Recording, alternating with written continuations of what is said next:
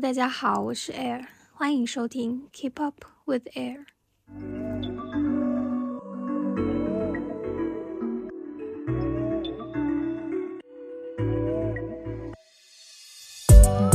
OK，这可以说是我的第零期节目吧，先导期。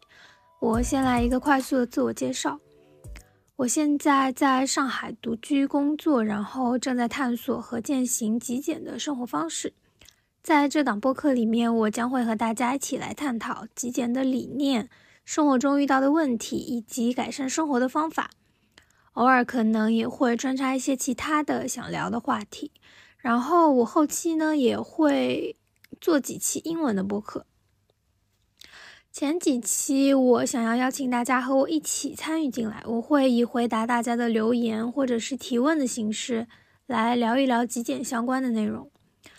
因为对于一种不应该被定义的生活方式，我觉得极简这种形态是要在我们不断的尝试讨论中逐渐变得清晰的。所以在听完这一期之后，如果你想要和我一起探讨，一些问题、想法，或者是生活中的困扰、极简的心得，都欢迎你给我私信或者是留言。然后你也可以通过邮箱或者公众号等发送给我。在后面几期，我将会一一回答，或者和你们一起讨论这些问题。希望我们能够一步一步接近我们最想要的生活。好的，那么就进入今天的正式内容啦。我会再复盘一下我视频版第一期的内容，从是什么和为什么来聊一聊我与极简主义的相识之路。那么我最初接触到极简主义，就是通过《The Minimalists》的两部纪录片。有一段话至今留在我的朋友圈：想象一种利用更少资源的、更有激情的生活，不会受到周遭混乱世界的羁绊。你所想象的是一段有目的的生活，这不是完美的，甚至不轻松，但很简单。这种简单对于当时大二的我来说，可谓是醍醐灌顶。因为首先，我人生的前十多年一直生活在湖北的一个小山城里，上了大学之后，突然离开了家庭的束缚，来到全新的大城市里，周围的一切都在闪闪发光。我拼命的想要改变自己，想要努力成为我在网络上看到的那些精致的、漂亮的人。我当时什么都想要，所以在过去的大一一年，我的行李从简单的两个行李箱变成了五六个大纸箱。因因为当时大一结束，我们要搬校区，所以那个时候是我第一次发现自己物品的数量有那么惊人。但是我也意识到，这其实并不是我对美好生活的一种追求，这只是我在不停的用购买、用物品来填补我内心的空虚和焦虑。这种意识在我后来看了 B 站皮皮姐姐的视频之后就更加清晰了。她视频里面有一句话说：“大多数人们在一生中寻找生命的方向，而他们只是在不停的修补童年的伤口。”因为在我成长的环境里面，否定其实是一种常态。每次我想要什么的时候，首先得到的回应一定是“不行、不准、不允许”。但其实我后来能够明白，父母也是有他们的理由的。而且我的童年回忆其实也并不是负面的、消极的，只是我觉得内心总有一些东西被压抑了。因为我总是被逼迫着朝着父母认为好的方向去走。但是从来没有人问过我的意见，没有人问过我想要什么，想做什么，而是一直把我推着往一个方向走。当然，它肯定不是一个错误的方向，它只是不是我想要的方向。所以，在我小的时候，其实囤积的行为就已经出现端倪了。我会用零花钱的很大一部分去买各种各样的文具，笔呀、笔记本呀、文具盒呀、橡皮呀、杯子呀。以前我的房间里面还有我家书房的柜子里面有好几筐的全新的笔，还有各种没有用过的笔记本。因为那个时候文具是我唯一能够接触到且买得起的漂亮玩意儿。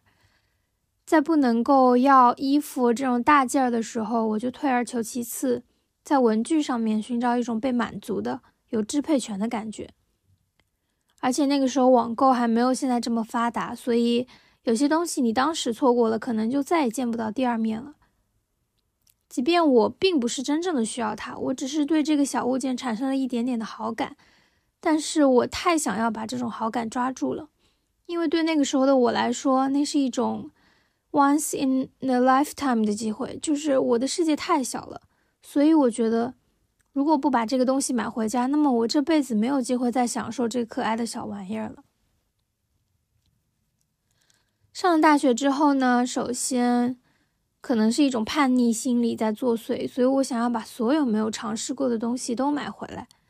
把所有过去压抑的对物品的渴望都发泄出来。而且那时候的我单纯的认为，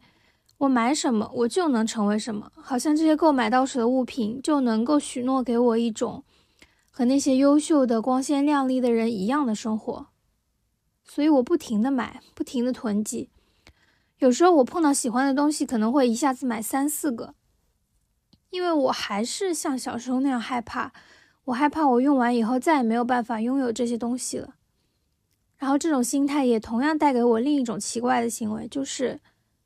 我特别喜欢的东西，我就舍不得用，不敢用。因为消耗物品对我的精神好像也是一种消耗，我靠着这些物品的实体来硬撑着我岌岌可危的精神世界。所以，当我看完那个纪录片之后，我受到了非常大的冲击，因为我发现那些在购物节的时候在商场门口挤到头破血流的人看起来是那么的滑稽可笑，然后我意识到，我不也是他们其中之一吗？我不停的跳入一个又一个的消费狂欢里，不停的拿快递把自己的生活空间塞满。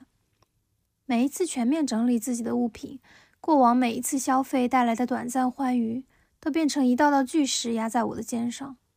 生活起来也是一塌糊涂，想要的东西找不到，买过的东西因为根本不记得又再次下单，房间里面总是塞得满满当当。有一次，我走在路上，听着 The Minimalists 的播客，Joshua 说：“我们为什么要压缩自己的生存空间，让自己的家成为商家的免费仓库？”我突然一下子不知所措。对啊，我喜欢宽敞的家，需要空闲的时间去发展兴趣爱好，却总是在不断的消费，购入一些我并不需要的东西，一有空就漫无目的的刷着购物软件。我清晰的记得，我后来翻开柜子，盯着我五六个大袋子才能装下的几百支口红，还有填满房间所有角落的衣服，脑子里只剩下两个字：垃圾。我拥有的越来越多，但我却越来越不快乐，因为这些物品也成为了我无形的镣铐。钱包里的余额越来越少，生活的空间越来越拥挤，精神上的羁绊也越来越多。这样的负担让我烦躁、懒惰、不知所措。当我尝试整理的时候，会陷入这样一种怪圈：物品太多，我不知道从何开始；种类太多，我无法判断哪个是我真正喜欢的，哪个是我需要舍弃的。我好像陷入了由自己购买的物品堆积的沼泽当中，想逃离，但是什么也抓不住。后来我看过一个极简主义者的自述，其中有一句话我记忆犹新：“I realized that a lot of my free time was getting sucked up by consuming other people's creations instead of me spending my free time creating things。”我几乎所有的空闲时间都花在看剧、逛购物软件、刷短视频、观察别人什么拍的好，衣服怎样穿的好，妆怎样化的好。简而言之，就是观察别人的美好生活，而我自己的美好生活好像只存在于我的想象里，一个美妙、圆满、幸福，但好像永远无法实现的想象。为什么无法实现？因为我始终不曾向他迈过一步，我永远被困在追赶趋势、焦虑、自我否定和麻痹的死循环当中。我发现我是不喜欢囤积这种状态的，因为购买的快感只停留在购买的那一刻。剩下的就只有我有限的生活空间不停的被物品占满的焦躁，以及快感消失之后更加严重的空虚感。我发现我是向往那种简单、清晰、释然的生活状态的，因为这其实才是我一直想要追寻的方向。所以说，说了这么多，极简对于我来说的必要性就在于，体会到了拥有自己难以承受的物品带来的压力和副作用，开始想要寻找到对自己最重要的、最简单的生活，想要用自己的创造代替无节制的消费，并且坚持下去，寻找真正的快乐和自由，无论是精神上还是物质上。这种改变其实并不难，也并不痛苦，反倒越走越轻松、越舒适。但是最重要的是要想明白自己为什么出发，要制定好自己生活的底层逻辑。好了，那么以上就是今天的内容了。我在小红书、B 站都会持续更新我探索极简生活的进程，在公众号我也会发布本期提到的这些纪录片、播客、视频的具体资料，以及更多的文字版的思考。如果你感兴趣的话，欢迎关注。然后我也想再次发布一个征集：